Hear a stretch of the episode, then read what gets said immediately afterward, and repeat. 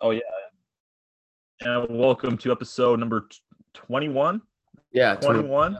21 of 357.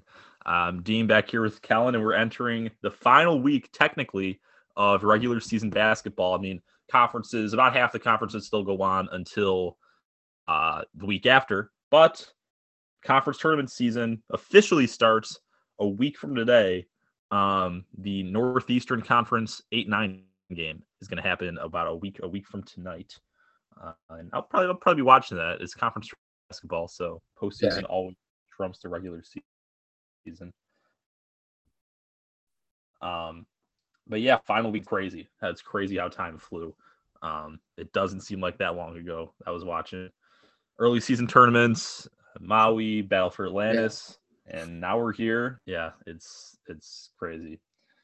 Um, now we're here on the last week, and we got our AP top 25. Oh, and actually, let's let's get this out of the way now before before we go um, before we move on in the episode. This is going to be our five week of regular season episodes at 357. We're going to do the episode today like normal. We're episode on Thursday pretty much like normal. We're also going to have a guest that's going to join us for that final episode as well. But um, after that, we're going to be taking a little break for just the, for conference tournaments. Focus on the Instagram, so all our content will be on there for that two week period. You guys can follow us over there at FS underscore pod. So we're going to be doing that for a couple of weeks. And then our first show back, also another reason to follow the Instagram. Our first show back is going to be on Instagram, um, Instagram Live. Imme- not maybe not immediately after, but close after Selection Sunday. Close field is announced. We're going to be going live there, answering any and all questions people have the other bracket. Because I mean, let's be real, more people turn towards college basketball, especially with what happened yesterday and what's going on recently in the sport.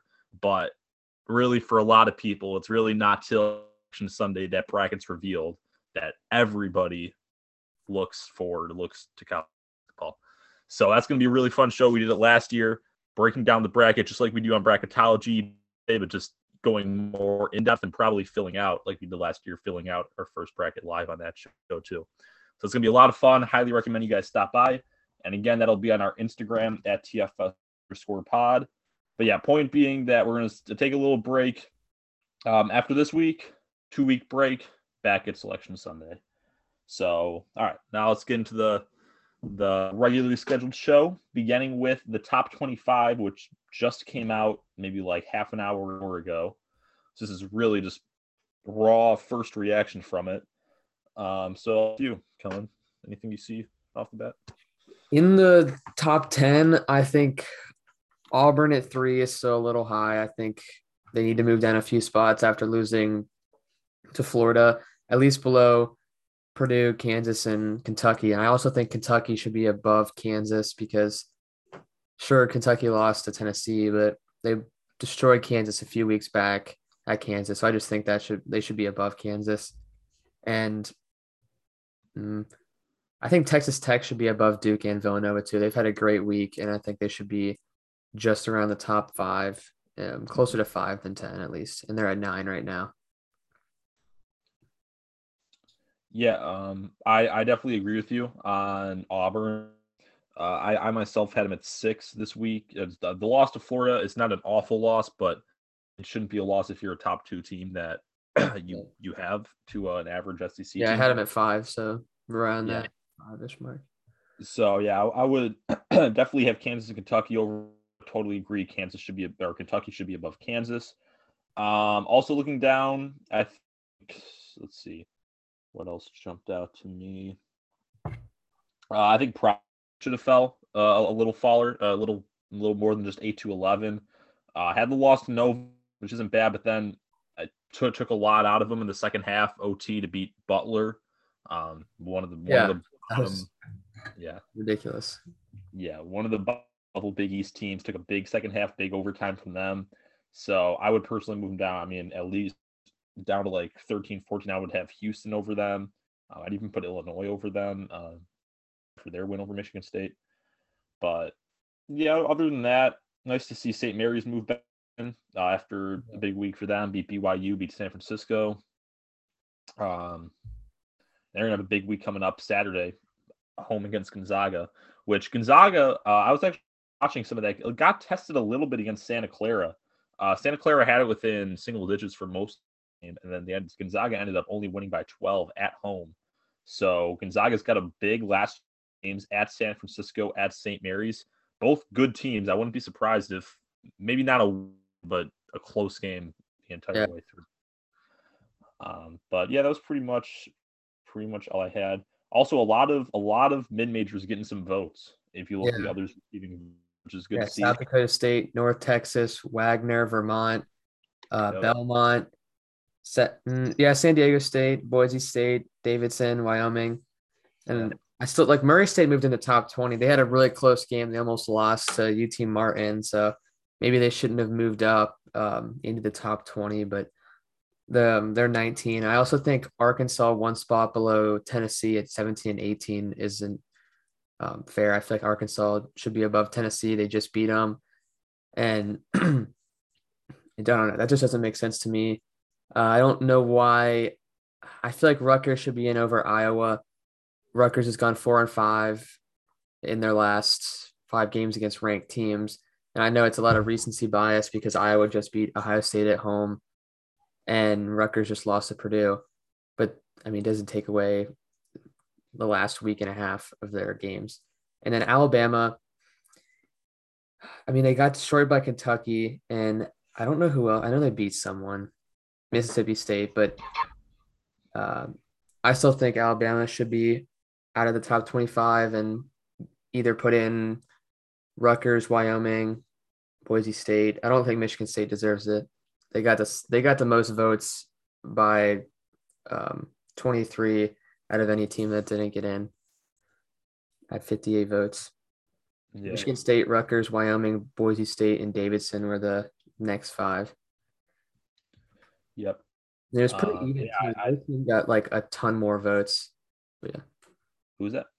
I was just saying it was a pretty even.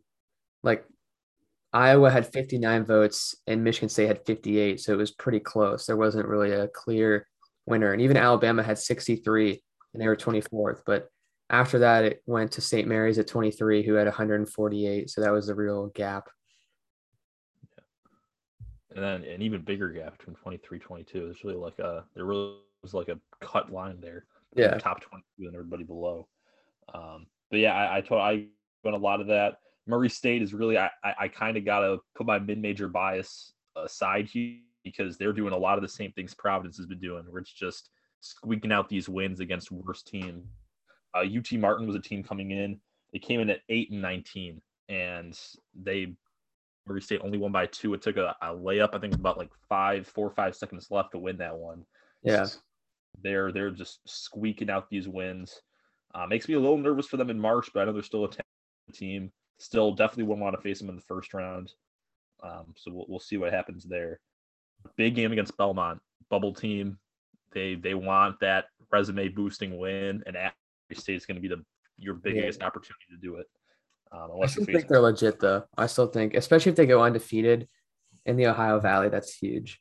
Yeah, which Ohio people got to put some respect Ohio Valley because that that is, yeah. I mean, at the bottom it's rough, but those top three teams, I know one of them that that third team you had in your uh, underrated team. Yeah, what's Morehead State? I know they lost, which kind of ruins it. On Saturday they lost to Southeastern Missouri State, but uh, I still think they're an underrated team, and Belmont too. I could have put either one of them, and now looking back, I kind of wish I put Belmont because they are doing better right now, and they've won their last um, like seven games. But either one, yeah, I could just Johnny, put the Ohio Valley logo. yeah, definitely. Johni Broome, name of people got to watch. Uh, saw him in the tournament last, averaging 16 and 11 this year. I mean, really good in, inside player. But um, all right, let's move on to our picks this week. So let's recap our picks last week. Two good weeks, one rough week between the three of us. Um, I led the way six two, thanks to Keegan Murray in Iowa, knocking off Ohio State. But you were pretty close behind five. I mean, last week we had pretty much the exact same board, so it was just that that one game ended up separating. If I went six and two, You went five and three, and if you'll recall, Bones had much different pick Yeah. us uh, Thursday, so he did not do as well, going two and six. So, um, so that means overall, let me just see here. I'm at 80 and let's see, 80 and 54, 80 and 54 on the season. You're at 76 and 58, and Bones at 60 and 74. So, uh, that's- me and me and you still uh, still got pretty pretty respectable records Yeah. a bit over 500. But uh, let's move on to our picks this week. We got six games on the docket. And we'll start off with a couple big ones tonight. Uh, Baylor against Oklahoma State.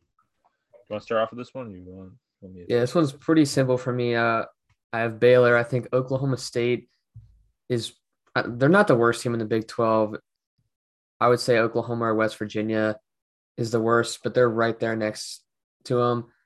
they have a much better Big 10 or Big 12 record. Um, but I still just think they're just they're a good team, but they're not great. And Baylor's one of the great teams in the Big 12, and sure it's at Oklahoma State, but um, and I think uh, it was official that for Baylor, Jonathan Tchamwa Tchatchoua yeah. is uh, out for the year. So that's a huge loss for Baylor.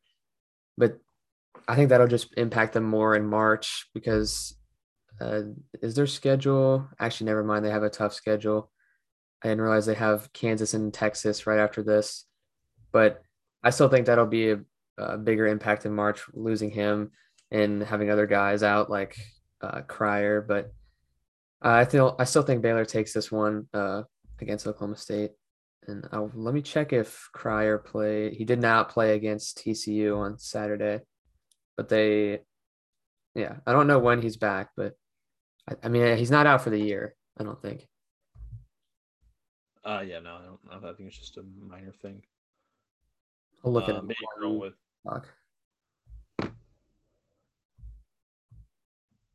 you're going with uh Yeah, Baylor. Baylor. Yep. All right. Now, yeah, this is one that I was considering uh, going with the here, especially since Oklahoma State knocked them off uh, away at Baylor. But I am still going with Baylor for uh, for this one. Uh, Oklahoma State, I think the reason they won that game, they they they pride themselves on their defense. They're more of a defensive oriented team, and we saw that in their win. Where let me just check the box score real quick. They held Baylor to I think uh, 32% shooting and I think 24% from three. Um, 31% shooting, 29% from three. I think that was that was an off night for for the Baylor Bears. I think that they're they're they're better than what that what that performance showed them. I think they're going to come out away. They want to get revenge on that team. They're going to come out hot and just stay those parts, steady enough shooters to take the win away. I mean, they are without Chama Chach. They consider it just because Oklahoma State has Moussa Cisse, Memphis transfer, big guy in the middle, really good blocker. But the thing is, Boynton doesn't really play Cisse that much. He doesn't really doesn't really fit their scheme. Oklahoma State has a lot of wings, six seven, six eight guys, kind of like uh, Florida State or Houston that can defend multiple positions.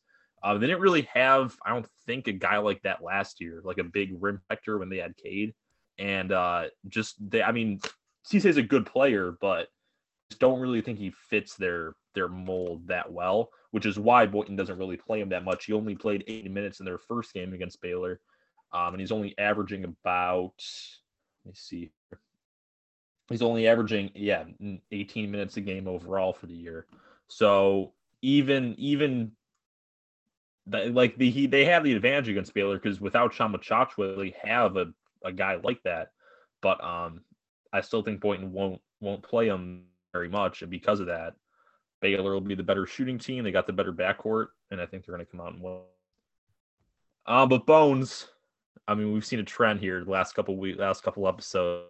He does not like picking what we pick, and he is going again with a different team. He's going with Oklahoma State in the upset, close one. He's taking them 59-57. Yeah. It's a bottom team. Uh, Oklahoma State's a bottom team in the Big 12, but I still can see them winning against Baylor. But like uh, Oklahoma or uh, what was the other team I said? Kansas State. I couldn't see them Yeah. winning against Baylor. Or no, West Virginia is what I meant, not Kansas State. I couldn't see West Virginia or Oklahoma getting a win against Baylor. This team, like you said, I mean, uh, I wouldn't be too surprised, but I still think Baylor, this is game they need if they want to get a one or two seed. They pretty much have to win out if they want a one seed. Yeah, I would I would agree. They'd probably have to go up against Baylor in the Big Twelve tournament or Kansas in the Big Twelve tournament, mm-hmm. um, which would definitely game. Uh, all right, so yeah, we go with Baylor. Bones goes with Oklahoma State. Let's move on now to the Big Ten, where we have Indiana. Big game tonight for you guys, taking on Ohio State away. Uh, yeah, I know, I know it's gonna happen. Yeah, I'm picking Indiana. Ohio State just lost to Iowa at home, so uh, there's no Ohio State's undefeated at home excuse. So it can happen. They can lose at home. And Indiana's lost four in a row. Yeah, four in a row. So it, it would suck to have five in a row, especially because they haven't won a game in February yet. And they're they really are on the bubble now. I they're still in in I would say 75% or more of the brackets. Like Lunardi has them in still, and uh, what's his name? Um, from Heat. Harkus, yeah. He had him in the playing game, but I mean, if they lose this one, I'm expecting to see them in the first four out in most of them. They have five games left, so they don't have to win this one because they have three other games that are um, more winnable than this, but this would definitely help them a lot. Yeah, and as of Saturday, this is before Saturday's game, uh, bracket matrix, which takes everybody's bracketologies. Indiana was in 103 of the 119 bracketologies. So yeah, so probably like 90 percent. But yeah. uh, yeah, they they need this one. They beat them last time. It was at Indiana. They shut down Liddell. They played great defense, and Ohio State couldn't score, especially the last 10 minutes. Indiana just ran away with it. Ohio State couldn't do anything. So I would love to see that again because that was their first big win. And I guess you could say Notre Dame was, but at the time, no one really knew how good Notre Dame was. But this was their first big win, and sweeping Ohio State would be great. Yeah, uh, I'm I'm gonna agree with you. I'm gonna go with Indiana. Uh, I've yeah, yep. I, I haven't picked them too often this year, um, but I see. Yeah, I think it's gonna be a lot like the last game where Trayce Jackson Davis, Race Thompson can do a good enough job on Liddell. Um, backcourts, I think you guys have the slight edge in the backcourt. Really impressed me. Other than Malachi Branham, who's been a who's yeah. been for Ohio State, there hasn't really been, um, at least not that I've seen, uh, a good a good guard for Ohio State. So I Xavier Johnson could have a big night, or Parker Stewart, Trey Galloway, one or two of those three. Um, yeah, and I, I, I think you guys match up across the board pretty well with Ohio State. Um, I don't really have much more to it than that. Just the fact that TJD can lock up Liddell, and there's not really once Liddell is, is stopped, they use yeah. him a lot, and there's just not really another guy they can go to. If he's so, not scoring, uh, if he doesn't score 15, I mean they're not winning. Yeah. Whereas even if Liddell kind of slows down Jackson Davis or Race Thompson, whoever he gets put on, you guys have other. I mean, you guys have Xavier Johnson, Parker, that can you know help carry the load if TJD gets shut down or gets into foul trouble. So yeah, I, I think you guys have the better offense. I think you uh, plus motivation on the bubble slightly. Want to get that win, get all get out of there. So at Ohio State, I feel like it's the perfect opportunity to do it. I'm going with Indiana. And Bones going with Indiana. Unanimous decision. He's taking Indiana 77 71. Um, so everybody is riding the Hoosiers tonight. You guys cannot can't let us down. Can't let us down. Wow, a lot of pressure on the shoulders. So we'll see what happens there. All right, moving on. Big East. Big Big East matchup. Villanova and UConn at UConn. Um, I'll, I'll start off with this one. This is a this is an interesting game for me. Nova come they're they're hot. There's there's a lot about Villanova right now. Had that win over Providence, squeaked that one out. Um, recently here, uh, check their schedule. They have the win over Georgetown, win over Seton Hall, win at St. John's. But a lot of these wins are are close. They're close. John's their last four have all been by single digits. St. John's six, Seton Hall six, Providence five, Georgia eight. So they're they're you know not as bad as Providence, but there are they're squeaking by these matchups against teams that are good but not as good as Villanova. Teams that they should be winning by at least you know I'd say I'd give them like 10, 10, 11 points. Um, so going up in a game at UConn, a team that's coming off of that's also kind of hot, winning four of their last five, only lost coming at Xavier. Um, another team that's won a lot of games in close fashions, but I, I think with Villanova, the the key is this is a team that runs through Gillespie. And for for the most part, at least in the big games, it seems like they run through Gillespie. I mean, they have when against Georgetown, it was Justin Moore, Brandon Slater that carried carried the load. But in their big wins, it's Collin Gillespie that's the main main offensive, usually the main offensive point of this team. So, I mean, Providence, it took it took 33. It took a, I'm pretty sure it's high for them to knock off Providence. And this is a team that's similar, at least I feel, talent to Providence. Very similar situation on the road, solid uh, you know, loud crowd that that it's, it's going to be rocking in UConn. Oh, yeah. Um, so that is a very similar situation to me than that Providence game, in which Gillespie needs three for them to win. And I think UConn has a better backcourt than Providence does. Um, I like I like what RJ Cole and Tyrese Martin are doing for them. and I think they're better suited to lock down Gillespie than Providence was.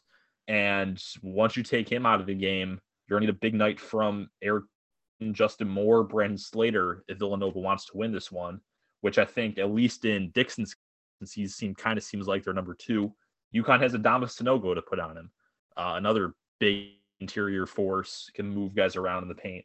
So I think UConn's in a very good spot to win this game. I'm going with the Huskies. I think UConn wins this one.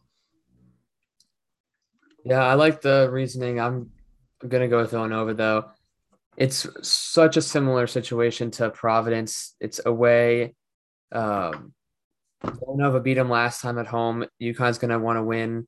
They're both pretty hot right now. Uh, the two hottest teams in the Big East. And UConn has Sanogo, who's similar to Watson on Providence, but I still think if Villanova was able to get it done against Providence and didn't have much of a problem with Nate Watson, I can't think that they'll have much of a problem with Sanogo. Nate Watson had 20 points, um, 20.6 rebounds. So he had a really good game against Villanova, but it still just wasn't enough to beat them. I mean, Gillespie did uh, have 33 and shot 10 for 17. So he'll have to do that again against UConn uh, if they want to win. And I think Villanova can do it. Gillespie's veteran point guard, easily the front runner for the Bob Cousy uh, point guard award, and I see Villanova winning this one. All right. Yeah, and um, yeah, I think we're both in agreement. It's going to take a big night out of Gillespie if they want to, if they want to win this one. Uh, and but Bones is agreeing with you. He's taking Villanova. He's taking them seventy-five to sixty. So he thinks it'll be a decent, decent victory for the Wildcats. All right, now moving on to the SEC for a couple games here, beginning with Arkansas at Florida. Both two kind of hot teams in the in the conference. Yeah, I'll make this one short because uh, I I think we we picked a pretty good upset. I wish I didn't remind you about Castleton now because I could have stolen that one, but uh, Florida won and we both picked it, so that was big for us. Uh, I don't think Florida's winning this one though. I think Arkansas is winning it. I think that game against Auburn, Florida pretty much played perfectly and they played exactly how they needed to to win. Tyree Appleby went off. He had some insane shots right at the end, and I mean, I don't know if you watched it, but like right at the end, he had that huge step back in the on the wing, that three. They just panned to the student section. There was guys going nuts, but uh, Appleby did great. Castleton did what he needed to do, especially against um, Jabari Smith and Kessler. Jabari Smith went off in the first half, but they they got Kessler in foul trouble, and they went on a few runs when he was on the bench, but Arkansas's uh I don't know how to they beat Auburn and I would almost call them a more scrappier team. they have a better backcourt than uh, than Auburn, which is why I think they're going to beat Florida because I think their backcourt's just going to overpower Florida and take this one. Which this game doesn't hurt Florida too much, but I still think they, if they win this and then they beat Georgia and Vanderbilt and then lose to Kentucky, so if they win their next three, I think they're a lock for the tournament.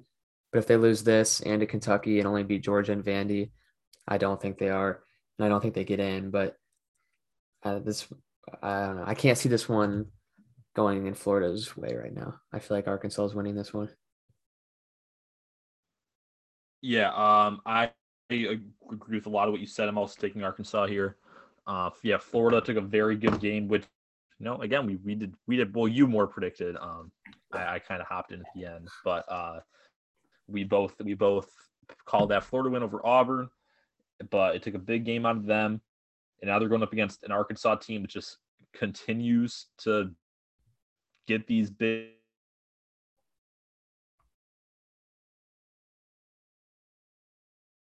over SEC teams. Um, yeah, which uh, to me reminds this this for for Florida reminds me a lot of kind of when they beat Ohio State early on in the uh, started off really strong and then kind of came back to earth, beat Ohio State and then lost to Oklahoma. I think this kind of sets up like that, except obviously Arkansas better than Oklahoma. But I, I think it's going to be the backcourt. Arkansas's backcourt much better than um, than does. Uh, Appleby, it, it, would have to take a huge game out of him, similar to what he did against Auburn, in order for them to win this one. Obviously, Florida's a team that runs through their big man. They run through Castleton, and that it was this is a tough game to pick for me because they do run through their big man. Arkansas doesn't really have a big man that can handle Castleton, but uh, Castleton, I mean, he he'll get you a consistent 15 a game, but only once in the last two months had up more than 20. He's a guy that just puts up a consistent 16 and doesn't really give you anything more than that. So if I'm Arkansas, yeah, he's going to get his 16, 18, and that's it. And then it's on our back to, you know, outplay their backcourt, which I totally think is possible for them to do. And in order to get the win, Florida's been back and forth all year. I think they continued that trend. I think Arkansas wins away. Uh, and Bones, another unanimous pick. Uh, he's going with Arkansas. He took them 84 to 64. So I think it'll be a big win for the Razorbacks. Uh, so yeah, another huge pick for us. All right, and now we're going to move on to another SEC matchup against Vanderbilt.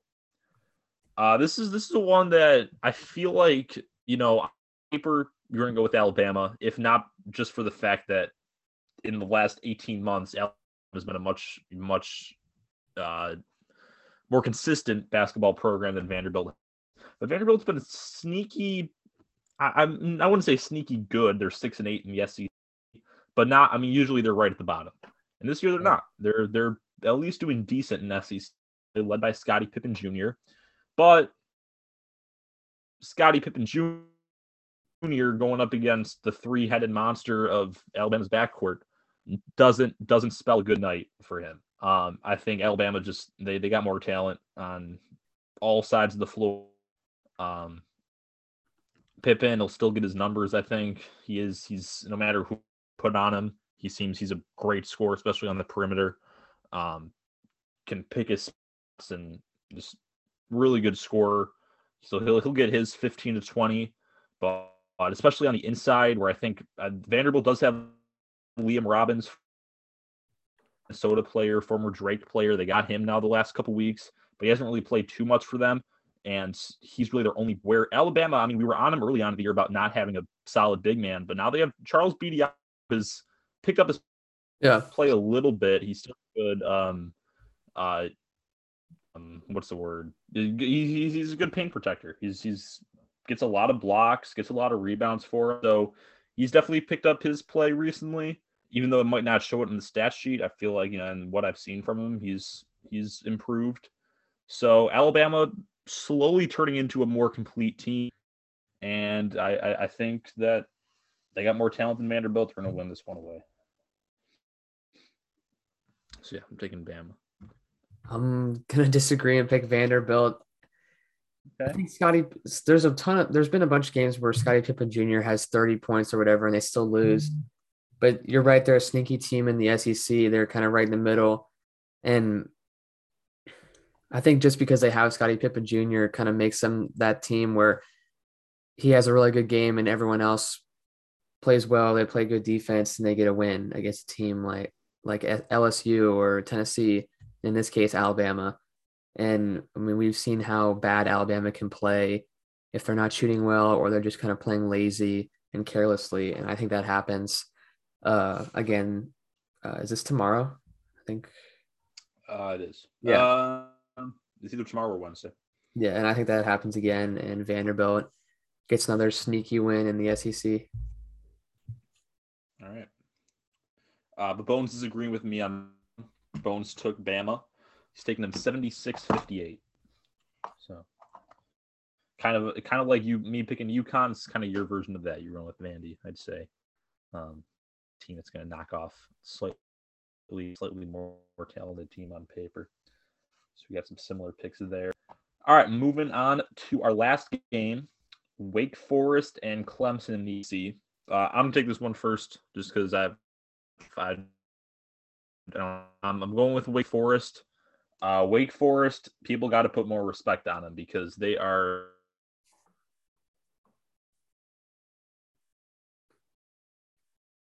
Showing what did you say? One up in ACC out. play recently. So I mean they've, they've Oh, did I? Sorry. You like cut out for a second. What did you just? Okay, yeah, I'm, I'm just gonna wait because I think it's showing up as unstable.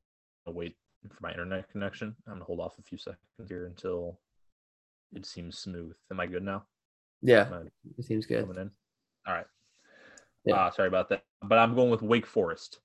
Wake Forest people got to put respect on them. 11 and six in the ACC. Um, February they've won four of their last six, four and two overall in the month. Two losses coming by in six points, and those are to Miami, Florida, and Duke. No, certainly not not the worst teams in ACC play. And I mean Duke. I mean that game was close the entire way had a real good chance to win that one. And Steve Forbes really doing a great job uh, that program right now. Um, yeah, they've they've handled their business. ACC, Clemson, a team that's all right. Um, what are they? They are four and twelve. No, they're not. I guess they're not all right. I guess they're towards towards the bottom of the ACC. I'm not gonna I'm not gonna sugarcoat it for them. But they do have PJ Hall, a good ACC player uh, guard Jake LaRavia, Wake Forest forward pretty well, but they have no answer for Alondes Williams. And if you haven't got the chance to watch Alondes Williams play, I highly recommend it. One of the best passers in the country, good score too at all three levels.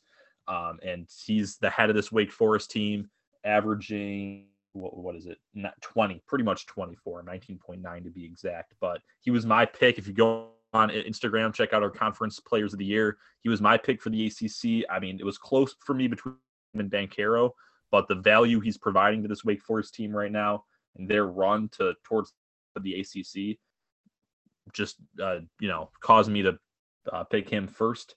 So he was my pick. I think he's definitely going to be all ACC first team, and he'll be the win this one against Clemson. Yeah, you said that pretty well. Um, there's not really much I can say after that. I have Wake Forest too. Alondes Williams is really good, and Clemson kind of sucks too. They they beat Florida State earlier in February, which Florida State's kind of been an up and down team. But besides that, they have in the in the uh, ACC. Besides the Florida State win earlier, they have wins. Um, they have wins against NC State, Pitt, and Virginia. So those aren't the strongest wins, and Clemson's not just not very good. And I think Wake Forest is the second best team in the ACC. So this should be a easy win for them. Should be. Yeah. Not to Bones. Not to Bones. It's not. Bones is taking Clemson. It's taking Clemson at home. Big win, 79-68 for the Tigers. So no unanimous pick there. This Bones is going to go with the upset.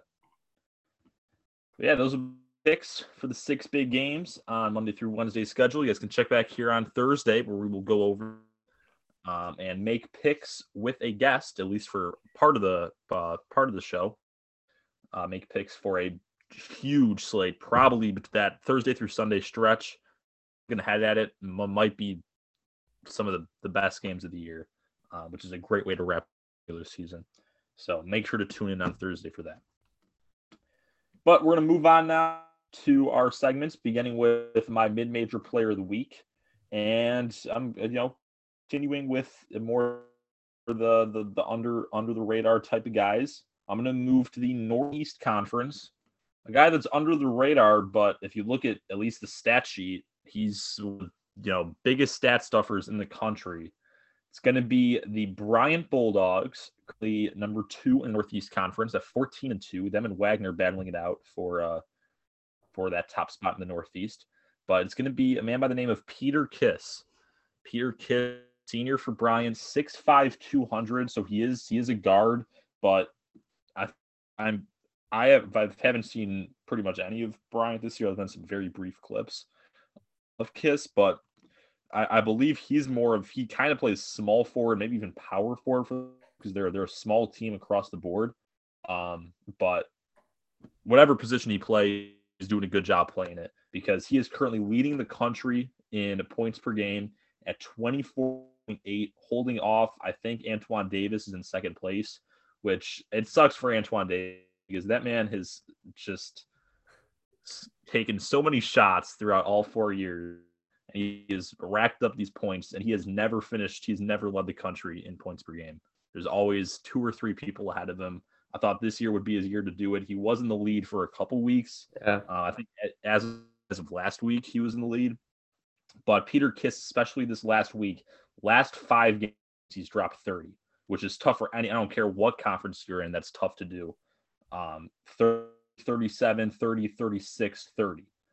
Uh, the last five games for Peter Kiss. And he's he's bounced around. Also, you know, he's he's used the transfer portal. Started off at Quinnipiac, played a year there, transferred to Rutgers, sat out a year, played two years for Rutgers, then came to Bryant. We started almost every game for them since. And I mean, 25 points a game speaks for itself. This guy scores all three levels. Um, more of a, I mean, despite being six five, he is a, bigger guy, 6'5, 200. So primarily, he he has a really good mid range game, and he's he's crafty on the inside as well. Um, you know, good guy in the post on the block, but he he can shoot threes from time to time. Only 28%, so not an efficient three point shooter, but he does get him up. He does occasionally have some good nights. Uh, five for 10 against St. Francis sticks out. And yeah, he's scored all year for him. The only team that held him to single digits with was Houston, and that was back when they had Sasser and uh, Mark. So when they had both of them, I mean, one of the best defensive teams in the country. So that, Clemson he put up 24. Um, Cincinnati he put up 15. Whoever he plays, putting up numbers. And Bryant totally could see them get, getting into the uh, getting into the tournament with uh you know if, if they knock off Wagner in the Northeast probably title and I wouldn't bet on them to win a game in the tournament but I would definitely bet on Peter Kiss to put up numbers no matter who yeah Peter Kiss is my mid-major player of the week now we're going to move over to you Indiana report which was only one game but you have a lot of info on it because you were there so yeah they yeah they played tonight at uh, Ohio State, so they have a big game tonight. But their last game, uh, their fourth of February, they've lost four in a row. They haven't won in February yet, but they played at Indiana on Tuesday night uh, against Wisconsin. They lost by five, and it was a great game. I was there. I was third row behind, um, kind of behind the Wisconsin bench, but more towards the middle actually. It's kind of right on TV, like in TV and like in the view. And I think you even saw me. You probably did a bunch of times, so you just didn't realize it because it was panning so quick. But uh, I mean, Johnny Davis took over like he did last time. He was 10 for 15 for with 30 points. Both games he's taken over in the second half against Indiana. Uh, I mean, at least this time we were controlling it uh, to the end because last time the Indiana was up 22 before halftime and they lost. So it was like a huge comeback. But this one they kind of lost in the final minutes. And it was definitely some bad refing. Uh, Courtney Green sucked, but I can't blame it all on the refs. But right at the end, uh, Johnny Davis had an and one, which kind of gave Wisconsin the lead.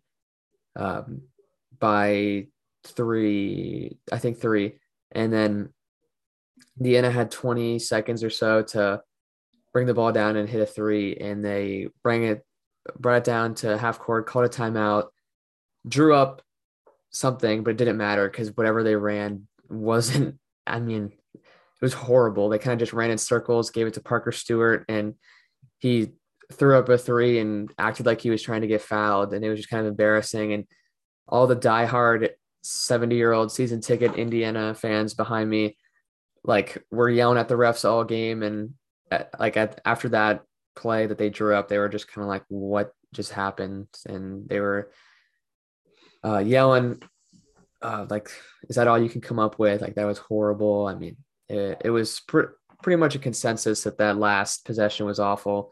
I mean, right after that, Indiana fouled.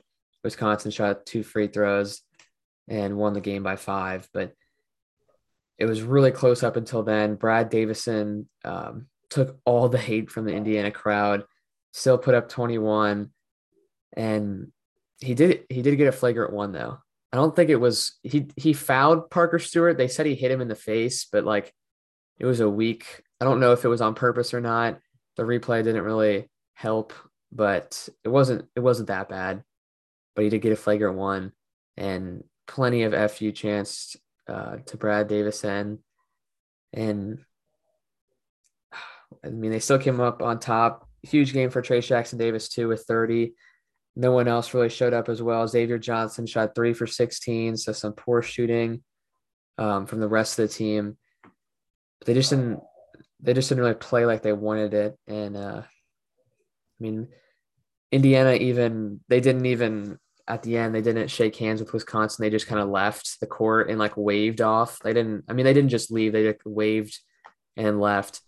But at the time, I was like, wow, like why? Like that's kind of stupid. Why would they leave? I wasn't on Indiana's side for that. I thought like obviously after a game you should like shake hands and everything. But I mean, after the Michigan Wisconsin game, um, it's looking like maybe it was a good idea not to because Wisconsin is making every Big Ten coach and team pretty mad right now. Because I mean, I'm pretty sure everyone who's listening knows. Like yesterday, Michigan at Wisconsin, right after the game, Juwan Howard and Greg Gard started yelling at each other, and then and it ended up with Juwan Howard um, hitting some assistant Wisconsin coach and just a big like I guess fight. I was there wasn't too many people actually fighting, but just not a good look for Juwan Howard in Michigan. And uh, I mean, I'm glad that didn't happen with Indiana and Wisconsin. If they did shake hands, I would have been right there though, so I could have recorded it or just like been right there. Maybe sent my clip to like ESPN or something. But uh, yeah, I mean, both these Wisconsin games are gonna say Indiana doesn't make the tournament. Both of these games, if they had won either one of them, could have changed that if they didn't don't end up don't end up making it. I mean, they have five games left. They pretty much have to win three, which the easier three being home against Maryland, at Minnesota, and home against Rutgers. The other two being at Ohio State and at Purdue. They've beaten both those teams before this year, though, so it's not like they can't. But they are both away, and Ohio State just lost two at home. So I this one tonight's pretty big. But yeah, pretty much what I got for Indiana report this week. So they control their destiny right now. So this is important. They just need to win. They control their destiny. They're in right now, and if they keep winning, they'll stay in. I, I feel like they're going to be capped at a seven seed. I feel like that's the highest they could get if they win out. And uh, say they win three, like I said, Maryland, Minnesota, and Rutgers. I feel like they end up getting a ten. So yeah, and it's gonna be a big. I, I sense a big Big Ten tournament for them too. Yeah, they need to win like two games, one or two. Yeah. Um. So yeah, big big couple weeks for you guys. Um. We'll see. On Thursday, you'll get the Ohio State reaction. Is it another game in, in between Monday and Thursday too, or is it just uh... Uh, on Thursday they play Maryland? Okay, so it'll just be Ohio State, and then they'll have to wait till selections to see the final, the you know the way this all ends for Indiana. Yeah. So. Uh, yeah, that's the last. Actually, I forgot. That's the last mid-major Monday, and uh, Indiana report of the regular season. So, um, yeah, those are the last two.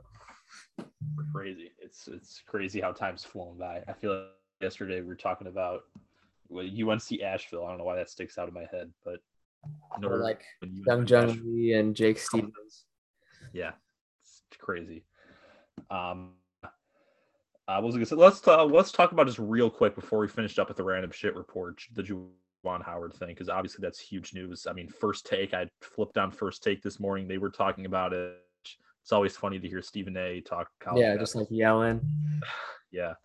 Um, but yeah, obviously dominating news stories uh, this this week, this day. Uh, is Howard push Gard. Um, people are very very up and for what Michigan should do. I'm just going to start off with my take. I think, in my opinion, I think the right thing to do if you're Michigan is suspend him for the year. Obviously, um, you, I, I, I get. It boils down to, I mean, I, obviously Howard was mad that Gard called a timeout, 15 seconds left, but he was pressing their third, second line with 15 seconds left. If you make a coach, I'm fine. I'm fine with doing that you know, coach the entire 40 minutes, coach your ass hard. That that's fine. I'm I'm fine with that. But you can't do that, not expect the other coach to coach hard too. If if you're pressing your guy and he calls a timeout, then all of a sudden you, you, it can't be one sided here. You you can't like press and act like you're playing the game. You know, you're playing it out the whole way, and then all of a sudden the coach says, "All right, let's out. Let's get the ball over half court because they only had a few seconds to advance it past half court. Then all of a sudden, just like, just like go crazy over that yeah. because you're the one that caused that situation. Uh, you're the one that caused them to call that timeout in the first place. So I'm not mad at the decision to press, but you got you got to, you can't be one. You have to expect, you have to expect the other coach to, you know, make decisions for it too. So obviously the wrong move by Howard to even try. I mean, it was it was like a half punch, half slap, but I yeah. I don't think it was a punch, but it was like they kept saying struck him, which I think was good. Like he struck yeah. the guy, he he hit him, tried to grab him. I don't know. Yeah. So and I mean, uh, that then finding out. I mean, uh, I forgot what exactly happened in, in Michigan, Maryland last year in the Big Ten tournament, but he had he had some sort of incident there. He just has like anger. Um, so, yeah, pretty much. It hasn't been the first he's done this. So if I were Michigan, if I was the Michigan AD, I would suspend him for the year, have Martelli coach him. Martelli, I mean, coach St. Joe's for a long time. Definitely not the worst guy to uh, replace Howard. And then if if he does anything near that again, then he's getting fired. Yeah, this was like strike in my opinion. But um, that's what I would do if I were Michigan. Uh, do, yeah. do you have any? No, yeah, I agree. I think once Greg Gard came on the post game report and explained that like uh, he called a timeout because his guys were getting pressed and they were going to get a, a 10 second violation. And once he called a timeout, it resets or something like that. And he just he did it in reaction to Juwan Howard's pressing, and he didn't mean to like call the timeout because he was up huge and like rub it in his face. But I mean, Juwan Howard just got mad, and I mean, sure you can get mad, but you can't take it out after the game. But I think the one thing Greg Gard kind of shouldn't have done or maybe should have just let it go is when they were shaking hands. Juwan Howard walked by him and was just like, "Oh, I'll remember that. I'll remember this." And Greg Gard just kind of grabbed him and was trying to explain, like, "Hey, let me explain. Like, let me tell you why I did it." And I mean, Juwan Howard didn't. I mean, he was so fired up. He didn't want to hear anything about it, and so it kind of just made it worse and ignited the fire. And then once everyone started coming over, it made it worse. People started talking, and then Juwan Howard just got too angry and hit him. But I mean, yeah, you can't you can't do that. Juwan Howard, like that's a horrible look for Michigan now, and um, I mean, I don't think they're making the tournament, but that was a game they needed to win. They had it, but you can't explode like that. I mean, another good example was Butler was up twenty something against Providence, and I mean, I can't imagine how infuriated their coach is after they gave up a twenty point um, come back to Providence at home. But I mean, you just have to keep your composure as a coach. And I mean, as long as you you just can't let it become physical at that point. I mean, you can yell and scream all you want, but once it becomes physical, I mean, obviously that's when there's problems. And that's what happened with Juwan Howard. Cause I mean, if he would have just like started yelling at um, Greg Gard or anything, or if he never would have hit the assistant coach, I mean, it wouldn't have been as been as a big deal as it is now. Like you wouldn't have been hearing about it this morning. You would have just been hearing like, oh, there was a scuffle between Wisconsin and Michigan after the game, but that's it. Yeah. Um, yeah, I agree with a lot of what you said. Um, yeah, but yeah, we're done with that. You, I mean, only a suspension on the way for Howard.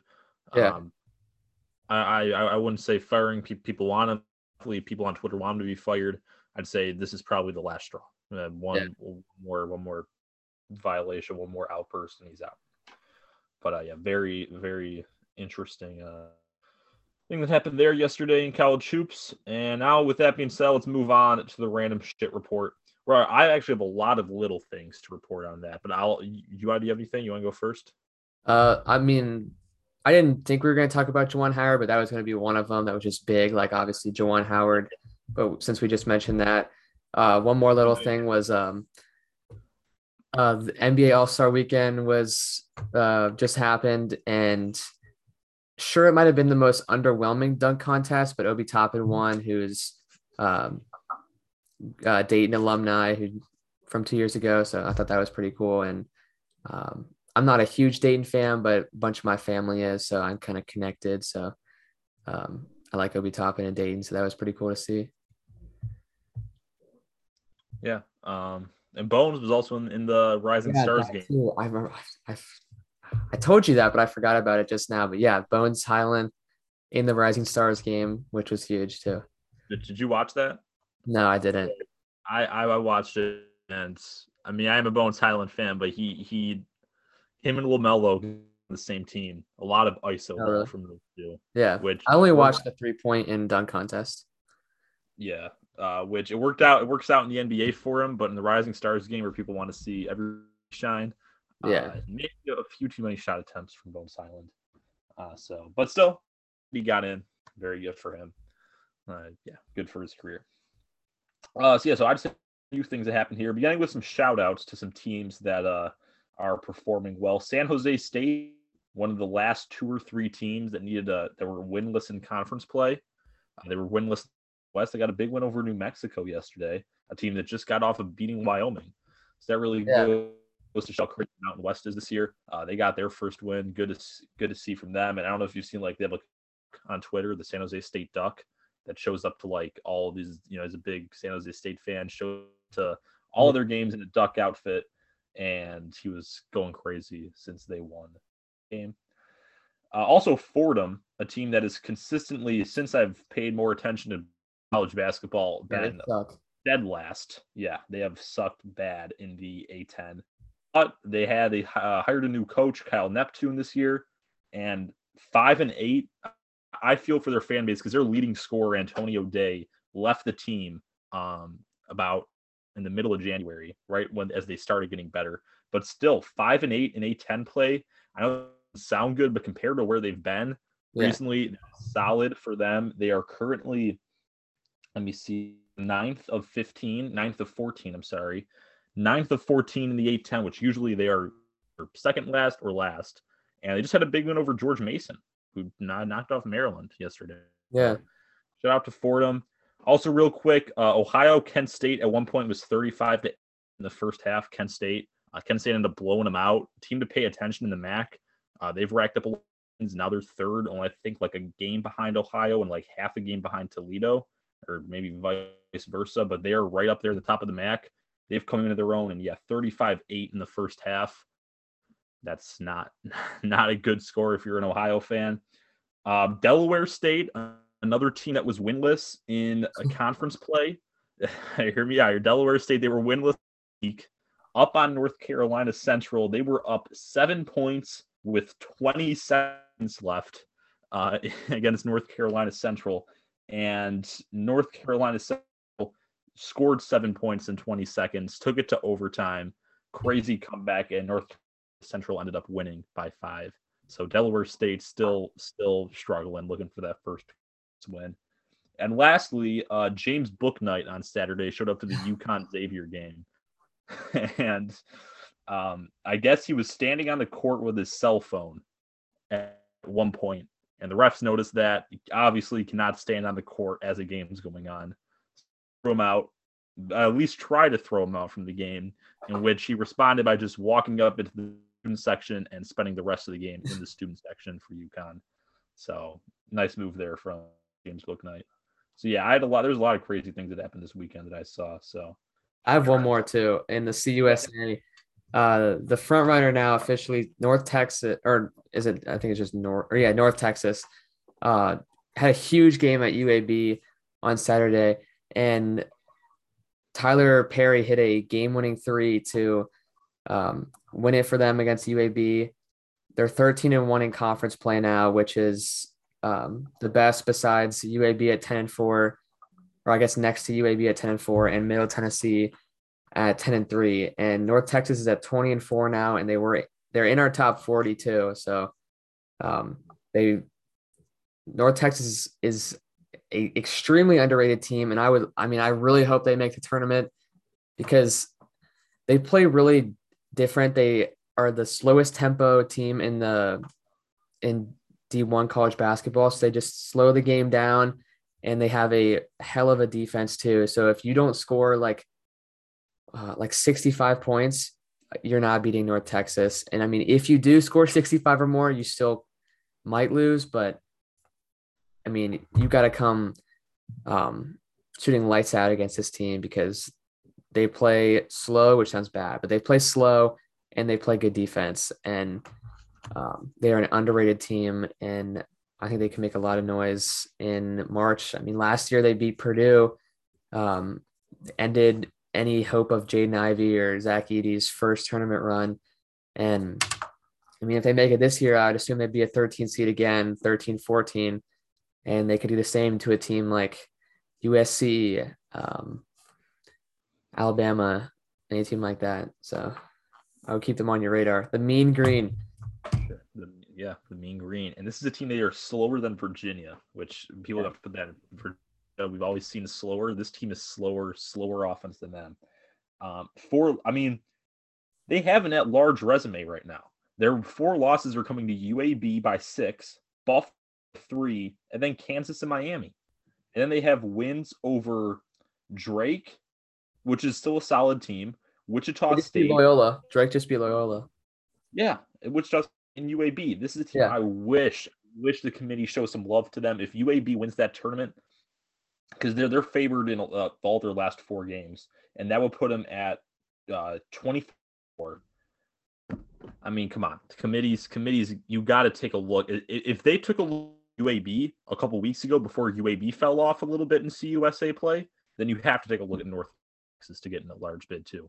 Um, if they happen to lose in the CUSA tournament. I mean, one uh, loss. If they finish with one loss in the CUSA, that's huge. Yeah. This is a, I mean, right on the cusp of a top ten conference. I'd say it's like 11, 12.